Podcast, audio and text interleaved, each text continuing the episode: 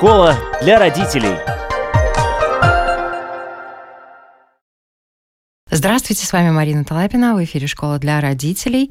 Напоминаю, нас можно слушать практически на всех платформах, включая Spotify, Google и Apple подкасты. Конечно, нас можно слушать на нашем латвийском радио, на сайте латвийского радио и в приложении латвийского радио. Как ребенка вытащить из гаджетов и научить самостоятельно выбирать читать книги? Один из вопросов, на который бы очень хотелось найти ответ в нашей программе сегодня. И я надеюсь, что нам очень поможет в этом наш гость. Я очень рада представить. У нас сегодня в гостях Александр Чернов. Здравствуйте. Привет. Александр журналист, издатель, филолог. Закончил Российский государственный гуманитарный университет, историко-филологический факультет. И сейчас живет и работает в Риге уже достаточно большое количество лет. Продолжает заниматься издательской деятельностью, ведет что очень важно для нашей сегодняшней программы, да. ведет в QI, а да. это, собственно говоря, клуб юных искусствоведов, дискуссионный литературный клуб, клуб в клубе. Все так, все так, ну, за какими-то нюансами, потому что официально я закончил э, Иерусалимский университет. Я издал не так много книг, но написал несколько.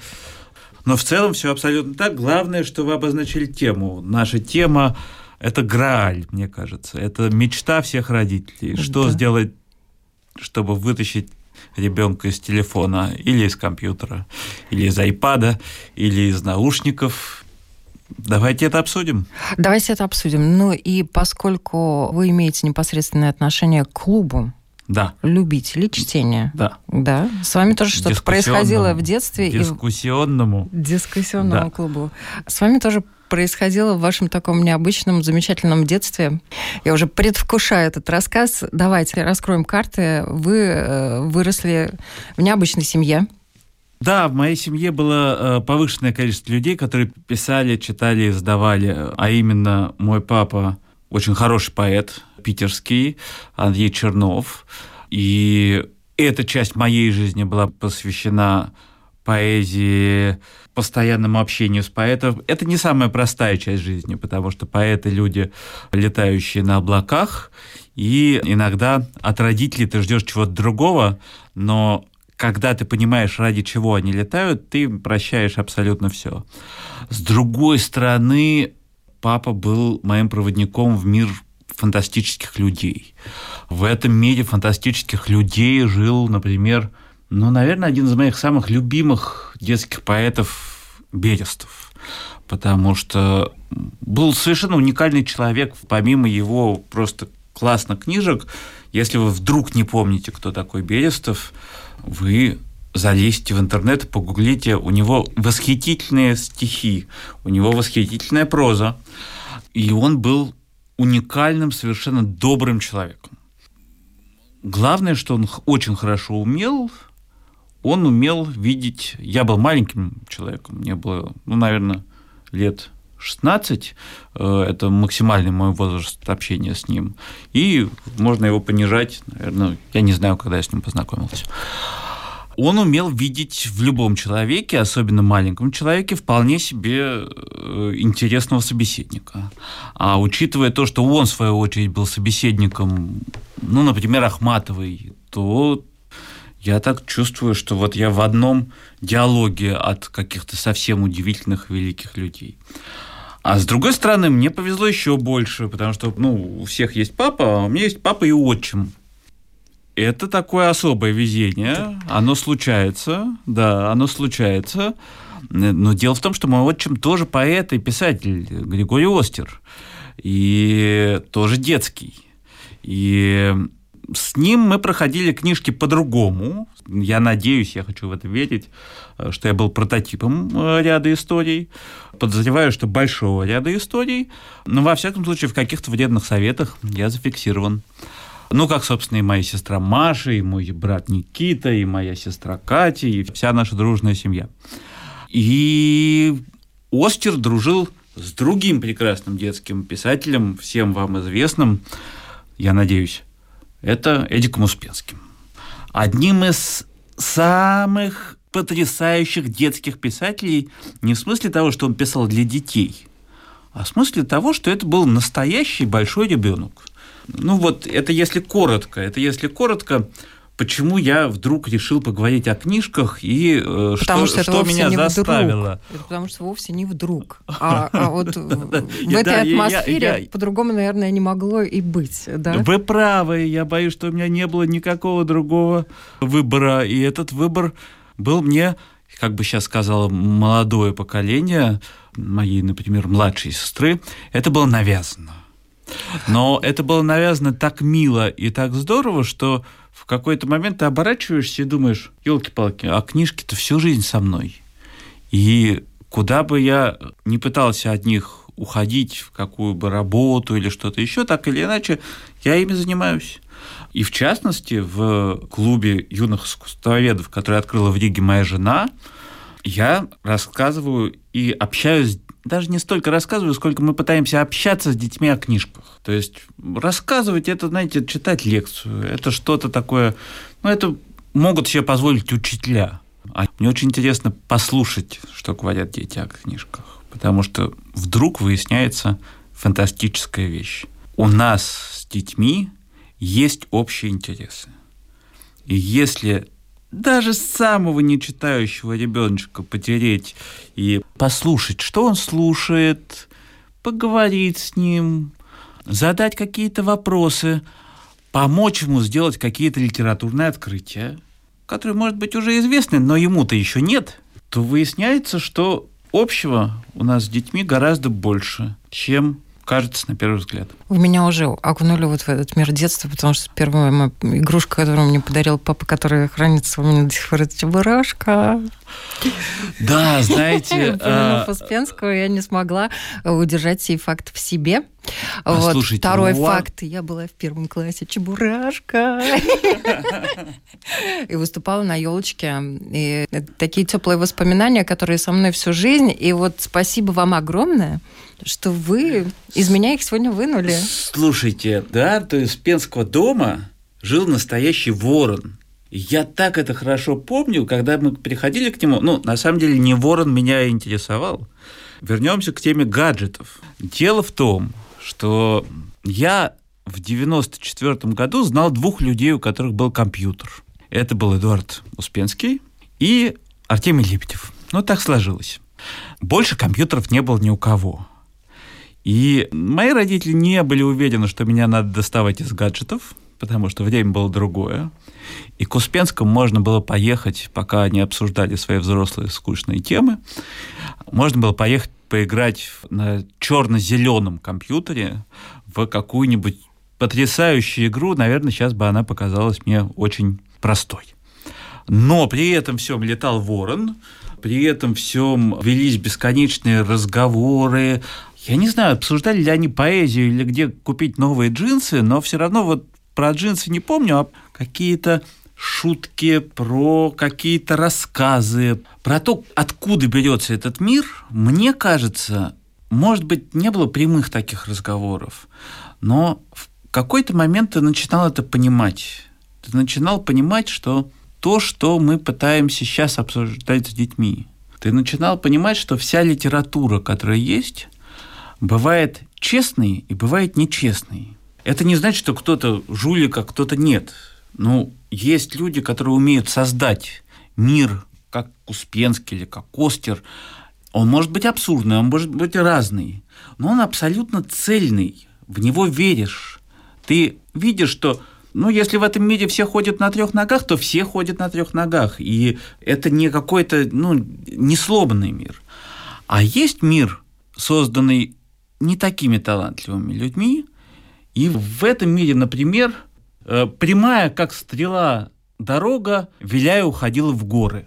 Вот это другой мир. Это мир, где все распадается. Это мир, который создан человеком, которого не хватило таланта для того, чтобы быть писателем. И мне кажется, когда ты об этом рассказываешь, когда ты дискутируешь с детьми на тему того, как устроена литература, как устроена метафора, какими приемами может пользоваться художник, потому что у всех писателей есть свои приемы. Не поверите, у того же Остера или у того же Успенского они берут какую-то фразу, которая звучит нормально, ну, например, «передавай привет бабушке». и думает, так, ага, смотри, передавай, значит, надо что-то отдать. А где привет? Если вы передали привет бабушке, то вы должны мне что-то дать в руки, а его нет. И на этом построен прием.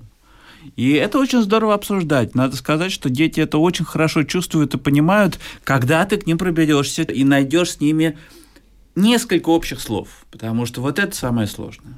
На самом деле, ваш дискуссионный клуб литературный начался уже давным-давным-давно. Вы его просто спасибо огромное, что привезли в Ригу с собой. И здесь передаете и приобщаете к этому детей, потому что вот из вашего рассказа я понимаю, что это в чем-то, наверное, напоминает учение лам. Они передают от учителя к учителю. И пребывая уже в поле учителя, ты познаешь впитываешь, наверное, в себя, и в том числе и атмосферу, и образы. Да, мы же на самом деле до конца не знаем, как мы друг другу информацию передаем, только ли вербально и, или там невербально знаками. Вы сейчас про тех лам, которые похожи на верблюдов, или про тех, которые учат людей? Которые, конечно, учат похожи людей. на верблюдов. Я бы предпочел быть похожим на верблюда. Мне кажется, это намного более интересный мир, и тогда действительно это учение лам. А... Тот свет, который вы несете у нас здесь, как это все происходит? Послушайте, началось с того, что мы просто собирались. Я думал, что можно детям просто начать рассказывать про литературу. При этом не обязательно про русскую литературу. Есть огромная мировая литература, очень интересная. Есть такие малоизвестные люди, как Шекспир или Эдгар По, которые довольно много чего сделали. Но в какой-то момент, это были первые наши разговоры, и, наверное, вдруг я понял, что то, что я рассказываю, ну, просто как учитель, это не всегда работает, потому что мой базис и базис даже взрослых подростков 14 лет, 15 лет, с которыми я разговариваю, они не всегда совпадают. Ну, например, это нормально, и так случается, что современный подросток может знать кучу всего, быть очень умным, очень интересным человеком, но не знать, что Шекспир написал Ромео и Джульетта и вообще не представлять, что это за произведение, о чем это, и трагедия, не трагедия, а ты уже примерно минут 15 как рассказываешь, ну, про Шекспира, например, случайно. И здесь я понял, что очень важно сначала расспросить. И ты расспрашиваешь, и ты говоришь, слушайте, а что вы любите? Тебе говорят, знаешь, мы любим ужастики. Ну, хорошая же тема, ужастики. Ужастики. И дальше ты вспоминаешь, что а где мы найдем эти ужастики в э, литературе так, чтобы еще чуть-чуть знаний было? И ты начинаешь им рассказывать про Nevermore. Nevermore – это произведение По, которое является классическим произведением для всех англоязычных людей. И там такой персонаж Ворон, который все время каркает. Он орет nevermore, nevermore – это никогда на английском языке. И ты находишь вдруг мультик Барт Симпсоны. Ну, это не очень модный сейчас мультик, он уже тоже подустарел, но есть целый мультик Барт Симпсон, который снят на это произведение. И с помощью этого мультика ты приближаешься к этим детям, потому что ты им говоришь, о, ребят, смотрите, что я нашел, быстренько смотришь, и они говорят, ой, да, Барт Симпсон, мы где-то это слышали, это, конечно, старье, но где-то мы это слышали. А это По написал, да, вот для них сценарий, ты говоришь, ну, почти, да, там, на век примерно э, пораньше. И выясняется, что у вас уже есть общая база. И дальше ты можешь спросить, скажите, ребят, а почему Nevermore? Почему он все время каркает такое слово? И ты стараешься их подвести на самом деле к тому, что известно. Но ты очень ждешь, чтобы они сделали открытие. И вдруг кто-то говорит, знаете, наверное, этот ворон, наверное, это слово nevermore похоже на карканье. Так говоришь, точно, смотри, это же классический пример поэзии, когда поэзия передает какой-то животный звук, когда в нем есть рифма с природой или с чем-то еще. Если ты очень занудный, то ты можешь вспомнить слово полку Игореве, где они староки, то стрекоша, и там тоже, там сороки, они так вот стрекоша. И вы попадаете уже в историю литературных приемов или техник, но только эта техника уже открыта человеком, который сидит перед тобой, ребенком. Он уже догадался. Это уже стало частью его мира. И так, благодаря Барт Симпсонам и помощи зала, когда он узнает, ему становится интересно. И следующий, есть шанс, что следующую книжку уже прочтет он. Ну, сам. Вот это, наверное, загадка сейчас, конечно, для взрослых. И тут очень важно, наверное, упомянуть также, с чего начинать. Вот с чего родители начинали? Я думаю, что читали и читали, и читали, и читали. Да, извините, но здесь есть одно правило. Дело в том, что моя мама читала вслух, и она делала это всем своим детям. Но, может быть, это звучит как-то сейчас совсем несовременно, но немножечко читать вслух детям надо. Это можно не отпускать Потому что я помню, например, Евгения Онегина, и я подозреваю, что я его услышал от мамы. Ну, потому что он красивое, хорошее произведение. И где-нибудь на пляже, когда она читала его моему младшему брату, или просто читала вслух моему младшему брату, это вполне мог быть Евгений Онегин. И тогда есть шанс, что на ушах останется, и когда будет нужно, оно всплывет. Конечно, не надо начинать читать с Евгения Онегина, надо детские сказки начинать читать какие-то, Винни-Пуха, я не знаю у кого, да, но читайте вслух, очень хорошо приучает. Приучает слушать. А вот чтобы взял книжку и сам начал А-а-а. читать, мне так Знаете, хорошо читали. Все с удовольствием мне читали. Евгения Онегина мне читал дедушка перед сном. Вот. И мне было 6 лет, и все нормально. И, и такое впечатление, что его ты впитываешь по-другому. Потом да. уже, когда ты во взрослом возрасте его слушаешь, ты совершенно по-другому воспринимаешь это. Оно все твое. Оно уже через себя прошло. Да. Ты да, его уже да. через себя пропустил, хотя, казалось бы, оно такое очень взрослое. Нет. Вот это вот как раз следующая история что я очень люблю свою лекцию, может быть, она плохая, но я ее люблю, а, про Пушкина. Дело в том, что если вдруг дети знают уже, кто такой Пушкин, то ты как учитель находишься в крайне выгодной позиции. Потому что, как правило, если вдруг дети сталкивались с тем, что им преподавали Пушкина в школе, Перед ними стоит такой бронзовый памятник, серьезный такой, задумчивый поэт. Да ничего подобного. Значит, здесь я опять оттолкнусь от человека, которого я видел в своей жизни. Но я знаю двух людей, которые сделали классное произведение про Пушкина, которое мне нравится. Это Синявский, э, Абрам Терц. Он написал «Прогулки». С Пушкиным это более взрослое произведение. Оно было написано им в тюрьме, как ни странно. А второе произведение, которое мне безумно понравилось, и я недавно перечитывал пьесу уже, это Крымов, э, его спектакль о Пушкине. Пушкин один из самых веселых поэтов. Если вы хотите вдруг рассказать детям о Пушкине, не рассказывайте, что он серьезный. Ну, во-первых, если рассказывать про лицей. Все мы знаем, что вот был лицей. Но вы же не знаете, например, что в лицее был настоящий маньяк. Вот представляете, в лицее жил настоящий маньяк, который был, ну вот как из фильмов ужасов, маньячелло, кого-то придушивал периодически. И это история, это не выдумка. Но милый Пушкин так это все перевернул, что когда он выпустился из лицея, он написал строчки, я не буду их цитировать наизусть, потому что я их не вспомню, но в них говорилось о том, что ничего, мы прошли лицей, и маньяка этого пережили, и нашего доктора как бы превратя это все в абсолютную шутку и веселость. Мало кто знает, что в школе, то есть в лицее, Пушкин довольно сильно хулиганил.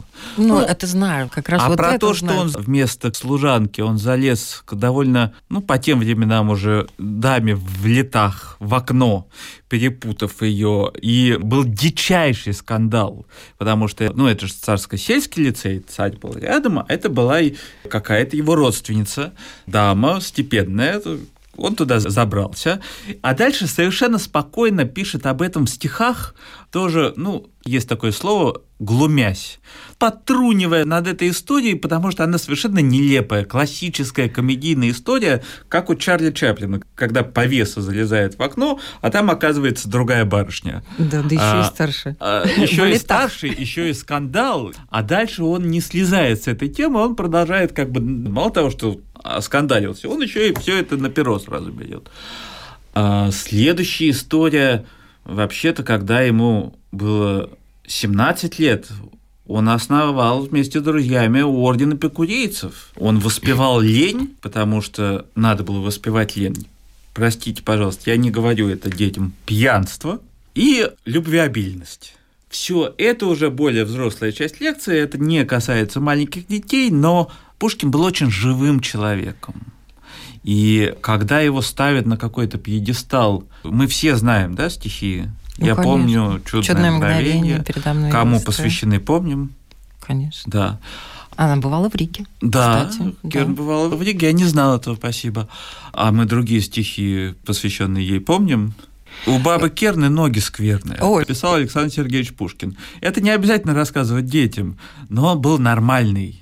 Он- Нормальный, классный, Он был не бронзовый. А, Ну, и- поэтому, мне кажется, и вот эта вот важный- народная любовь такая. Да, да, да. И важное замечание, когда он основал орден лентяев, дальше про орден лентяев я обязательно рассказываю, но дальше я открываю расписание лицеистов. И здесь почти все дети так немножечко задумываются, потому что вставали они в 6 утра, молитва, учеба, молитва, учеба, прогулка, учеба, учеба, учеба, ну и где-то к часам к 9 вечера более-менее у них был свободный час.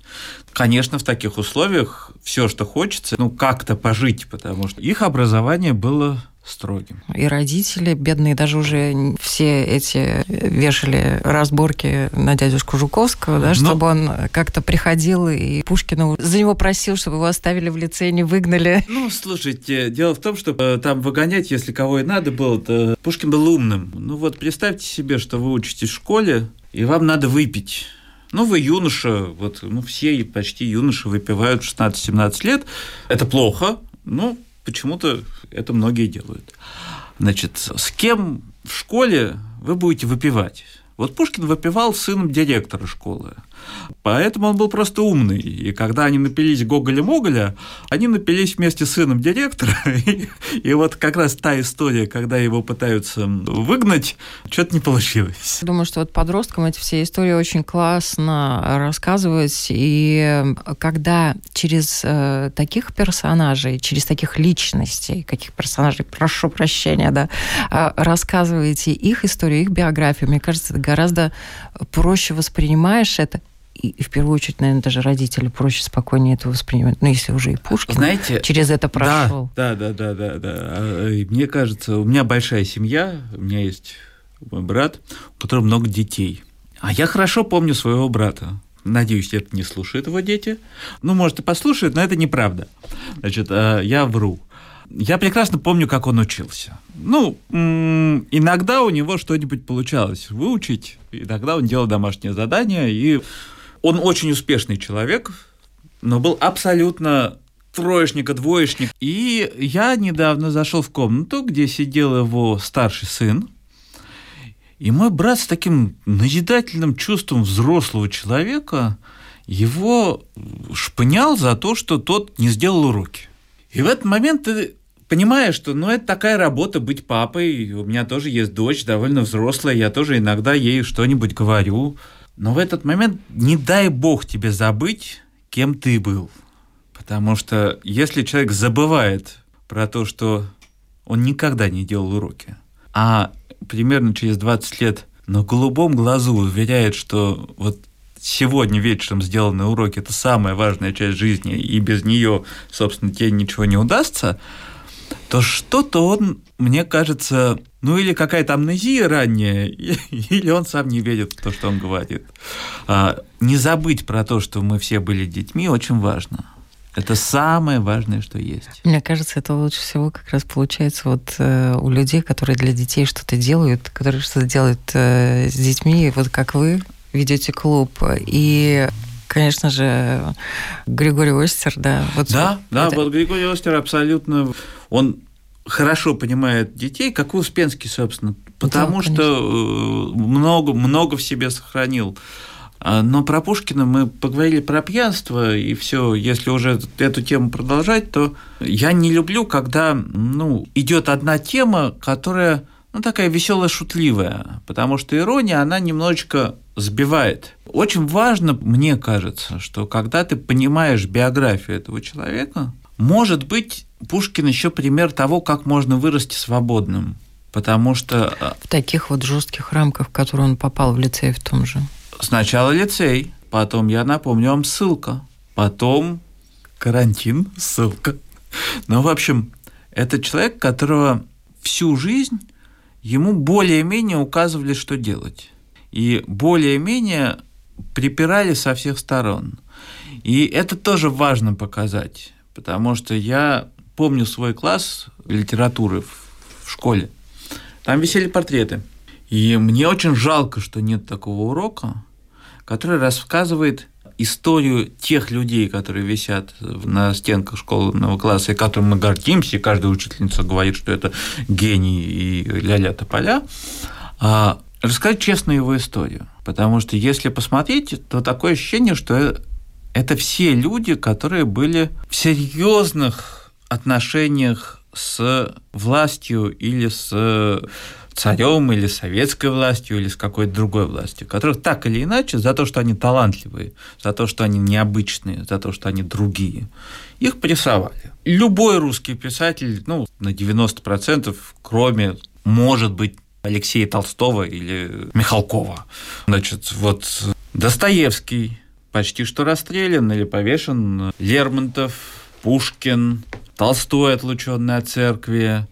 У каждого была история, которая показывает нам, что делает общество с непохожими на себя людьми. Это тоже важно рассказывать, потому что, наверное, одна из супер важных задач показать, что мир разный, талантливый человек выделяется, и надо это ценить, надо это беречь. Потому что если бы ну, чуть-чуть этих писателей берегли, то, наверное, мир был значительно лучше. Вот я на самом деле поняла, что для того, чтобы детей отвлечь от гаджетов, надо их привести к вам. Ну, юного искусствоведа Даши Бескиной. И к вам, потому что, ну, вот то, что касается именно книг, то, что может их заинтересовать, где-то что-то копать, даже пускай в тех же гаджетах, да, потому что там тоже много полезного можно интересного накопать. Вы не представляете, сколько. Вы не представляете, сколько. Ну, просто надо быть открытым, потому что моя дочь слушает рэп. Это очень тяжелое испытание, прости, дорогая. Я слушаю его вместе с ней. Там есть хорошие поэты, есть серьезные новые поэты, не все. Но количество отсылок, по большому счету, тех, кто занимается литературой и пытаются заниматься литературой там, в том же рэпе, количество отсылок к Бродскому, Гумилеву, Цветаевой. И когда ты едешь, слушаешь это, тебе совершенно хочется слушать другую музыку, свою какую-то или что-то еще. Но ты вот слушаешь вместе с ней, ты говоришь, а ты знаешь, о чем эта строчка? Тебе говорят, нет. Ты говоришь, хорошо, ну так, калочку откладываешь себе, и потом жену, например, просишь, говоришь, слушай, покажи ей вот это стихотворение, потому что она Бродского там, на Васильевский остров «Я приду умирать», она его не считала. Хорошо бы, чтобы считала в следующий раз, потому что эта строчка уже у нее По-другому э, Да, да, да, да. При том, что это было в какой-то довольно попсовой песне, ну, как-то так. Как-то так это работает. Это работает, это круто работает. Ну и насчет рэпа, мы недавно обсуждали это с ребятами, это было очень смешно, потому что ты просто задаешь вопрос, ты говоришь, ребята, а рэп – это модная музыка? Тебе говорят, да. Ты говоришь, ну это современная? Тебе говорят, да. Ты расспрашиваешь, как она устроена, тебе говорят, что вот это люди читают стихи, у них есть батлы, они против друг друга выступают в стихотворной форме. Говоришь, классно. У них есть фристайл, это когда они учат огромные блоки текстов, а потом фристайлеры выдают, ну, чуть-чуть импровизация, чуть-чуть выученные блоки. А потом ты говоришь, слушайте, а мне кажется, я это где-то уже слышал. Они что, как, где? И ты начинаешь рассказывать про классическую традицию песни. Была такая древнерусская песня, была блинная песня, есть такая песня в Африке, есть такая песня в Якутии. И вдруг постепенно выясняется, что рэп – это супермодное и суперновое, но очень хорошо забытое старое. И как только срабатывает вот этот клик, как только ты это им объясняешь, они становятся обладателем некого знания, которое недоступно их сверстникам. Как только ты рассказываешь им, что ну, батл – классная история, и, например, вполне себе практиковалось, ну, тем, кто попродвинутее, тем, кто знает, кто такой Маяковский и Есенин, ты можешь им привести пример батлов, которые были сто лет назад. И они говорят, о, классно, слушай, а, а это было? Ты говоришь, да-да-да, да, все. Ну, как бы сейчас вот. лучше, но, но, но, в принципе, это тоже было. И им захочется наверняка узнать побольше, а что же они писали, какие же батлы своими стихотворениями они... Но главное, чтобы не глубоко они ну, узнали. Ну, глубоко, не глубоко, ну, я знаю, не важно. Это зависит от степени нонконформизма, потому что я знаю одну девочку, ее так родители доставали стихами и просили ее учить стихи наизусть. Это была трагическая ошибка, а она была с характером. Она сказала, дайте мне список. Она была умная девочка. Ей дали список поэтов, которые надо узнать наизусть. Там был Пушкин, Маяковский, Есенин, ну, кто-то еще из там, Бродский, кто-то из классических поэтов. Она выбрала у каждого этого поэта по матерному стихотворению и выучила. Я сказала, ну, если вы захотите, чтобы я это прочла на детском празднике, я прочту. А, Сколько а, ей было лет? Ей было лет 10, наверное, да. Крутая девчонка. А, да, это девушка с характером. И в этот момент ты понимаешь, что заставлять не надо. Стихи лучше как-то вот через другие стихи к ним подходить, а заставлять не стоит, потому что у любого поэта можно найти такое, что вы не захотите, чтобы ваш ребенок читал в присутствии других взрослых. Я еще одну вещь для себя поняла в нашем э, разговоре сегодня, что и каждому ребенку должен быть свой подход. И Конечно. одному ребенку можно читать, наверное, до лет 10, а другой уже в 5 лет отберет у тебя книгу и сам будет читать. Да, конечно, послушайте. Вообще, честно, вот мы сейчас провели целую программу и все время говорили дети, дети, дети, дети. Дети дурацкое слово. Потому что у каждого ребенка есть имя. Вот когда ты называешь его Ваня или там, Эльвира, это имена, это люди. То есть представьте себе диалог наш, если бы мы сейчас были детьми. Мы бы сидели и обсуждали неких взрослых. А я скажу, что вам огромное спасибо за этот разговор. К сожалению, мы вынуждены его заканчивать, но я с самых первых минут окунулась в свое какое-то такое детское состояние, которое обожаю до сих пор. Люблю, когда меня туда опять окунают. И вот спасибо вам огромное. Мне кажется, это очень здорово, и у вас это очень замечательно получается. Про какие-то взрослые серьезные вещи, про замечательных поэтов, писателей, рассказывать детям таким вот интересным способом, доносить до них как то... говорил мой любимый персонаж, а я еще и на машинке вышивать умею. Вот, пожалуйста. Спасибо вам большое. Я напоминаю, у нас в гостях сегодня Спасибо. на мои вопросы на Латвийском радио 4 отвечал Александр Чернов, журналист, издатель, филолог и ведущий детского клуба дискуссионного о книжках. Спасибо большое. Спасибо вам. Всем хорошего дня. Пока.